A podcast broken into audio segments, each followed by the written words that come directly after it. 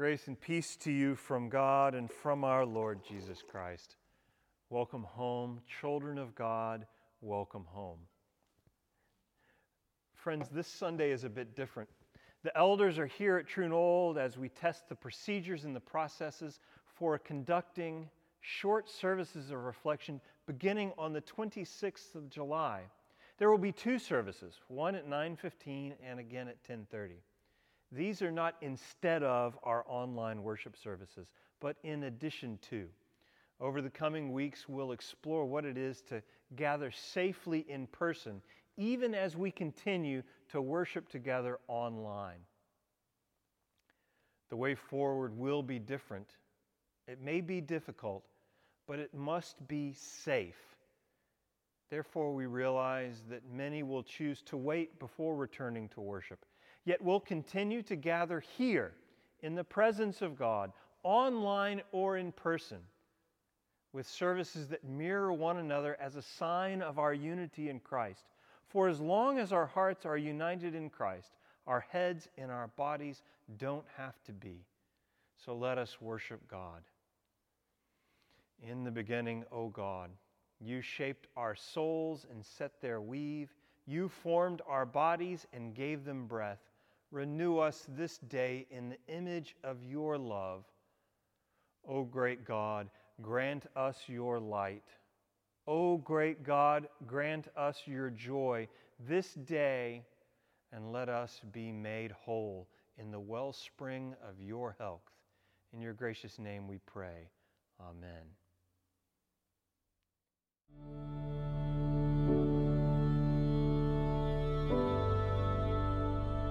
This is uh, Psalm one fifteen.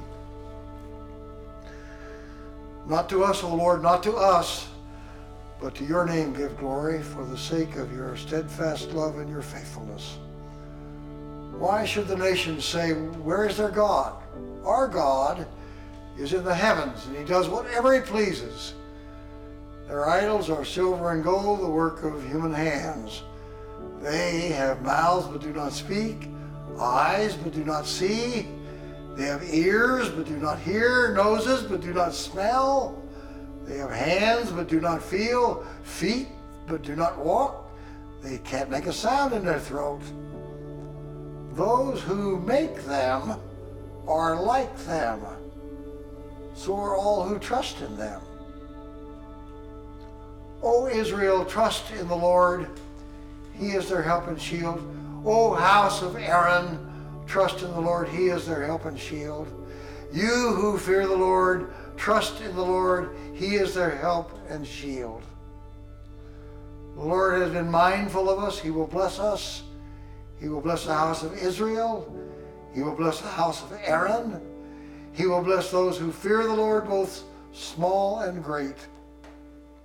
May the Lord give you increase, both you and your children. May you be blessed by the Lord, who made heaven and earth.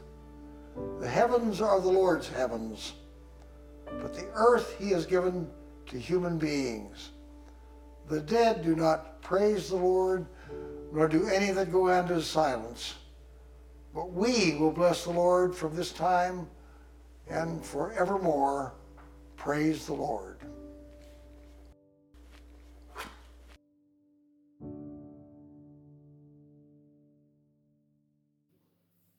Today's reading is from the Gospel according to Matthew, chapter thirteen, reading from verse one to nine and verse eighteen to twenty-three. That same day, Jesus went out of the house and sat beside the sea, and great crowds gathered about him, so that he got into a boat and sat there, and the whole crowd stood on the beach. The sower. And he told them many things in parables, saying, a sower went out to sow, and as he sowed, some seeds fell along the path, and the birds came and devoured them.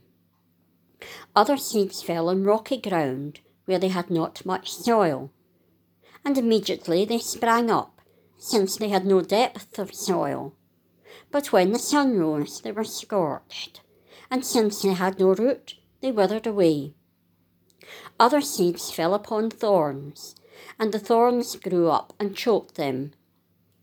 Other seeds fell in good soil and brought forth grain, some a hundredfold, some sixty, some thirty.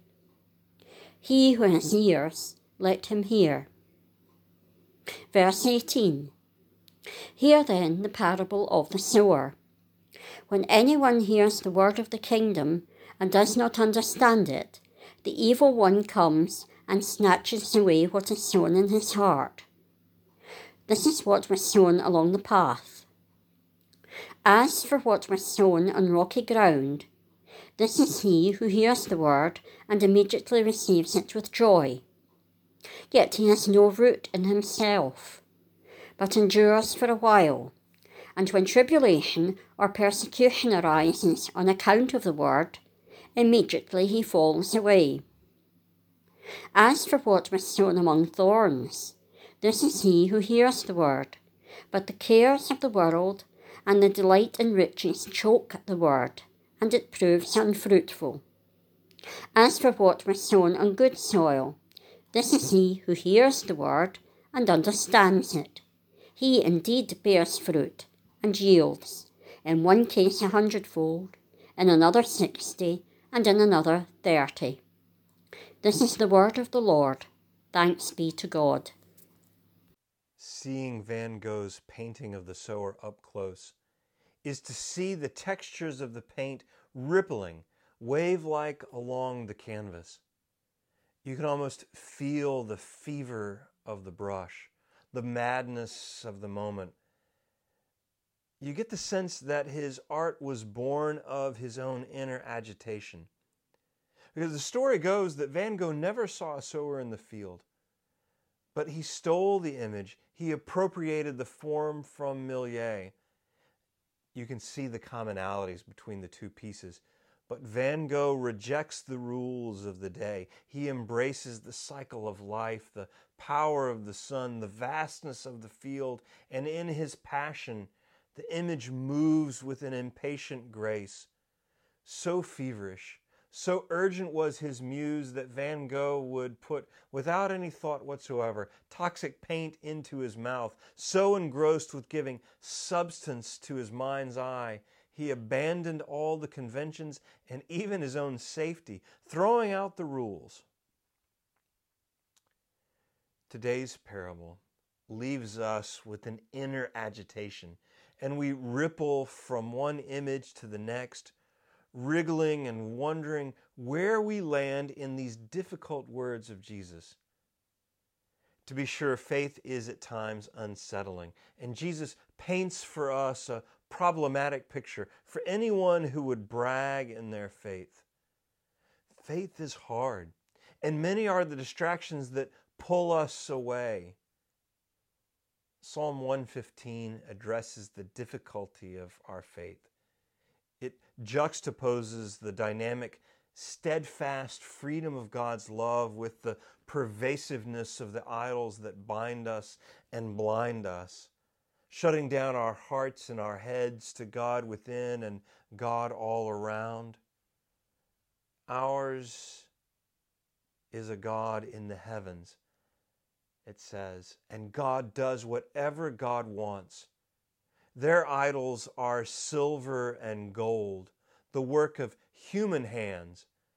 They have mouths but do not speak, eyes but do not see. They have ears but do not hear, noses but do not smell. They have hands but do not feel, feet but do not walk. They make no sound in their throats. And the next verse is as beautiful as it is stark. Those who make them are like them, and so are all who trust in them. O Israel, trust in the Lord. It pulls me up short. Those who make them are like them.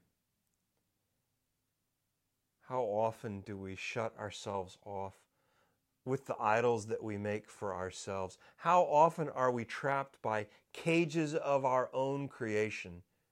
the fear that can blind us, the hate that can bind us. Those who make them are like them. Yet God calls us to hear, to perceive the grace that is cast all around us. In making sense of today's gospel, it is the image of the sower to which I am so strongly drawn. The arm casting grace far and wide, love thrown not indiscriminately, but unreservedly. To keep our sight set on the sower is to see love poured out for the world, grace enough for us all. Don't be tempted to worry if you are on rocky ground or fertile soil. Keep your eyes on the sower, for there is no shortage of grace. Don't be worried about the crows in the sky or the sun beating down. There is no famine of love, and there is nowhere, finally, that God's grace does not meet us, that God's love does not shine. Now, the idols of this world will promise us silver and gold, certainty and sanity, control and power. Those idols are finally as blind as those who mold them. So do not be fooled. Do not be blinded by fear. Don't be bound by hate. The sower is the one who casts far and wide, and there is no shortage of grace, no famine of love. And even now seeds are growing within you. Even now seeds are rooting and weaving and will soon break through into the light of day, and the flower of love and grace will bloom again. That is the light of love. That is the promise of the sower. That is the persistence of grace. Amen. Friends, let us pray. God of wanton grace and fragrant love, we give thanks for all the good gifts that you have showered upon us in creation, in each other, and especially in Christ. It is Christ's stories that help us see the world differently. Christ's life, who is the living embodiment of your love and whose death was a seed, which is still bearing harvest. We pray then for farmers who work by night and day to produce the food that we eat. In those poor lands who struggle to survive, those in rich places who feel isolated and lonely, and those whose future is also insecure, oh God, we lift up to you in prayer. You who scatters love as generously on your world as the farmer scattered seed on the land, we give thanks for all that enabled us to grow and thrive if we were fortunate in body, mind, and soul. We pray for children who do not have the future they need in early years, and for parents who cannot provide for what they did not know. So, O God of love, make up every deficit of our love, we pray, and enable us to be co-workers in this your field. In an age when not just seeds are broadcast, but images and sound, news and opinions, helpful information and cruel lies, we give thanks for all the good and vital connections that social media has made possible. And so we pray for those who have been harmed by something with so much potential for good.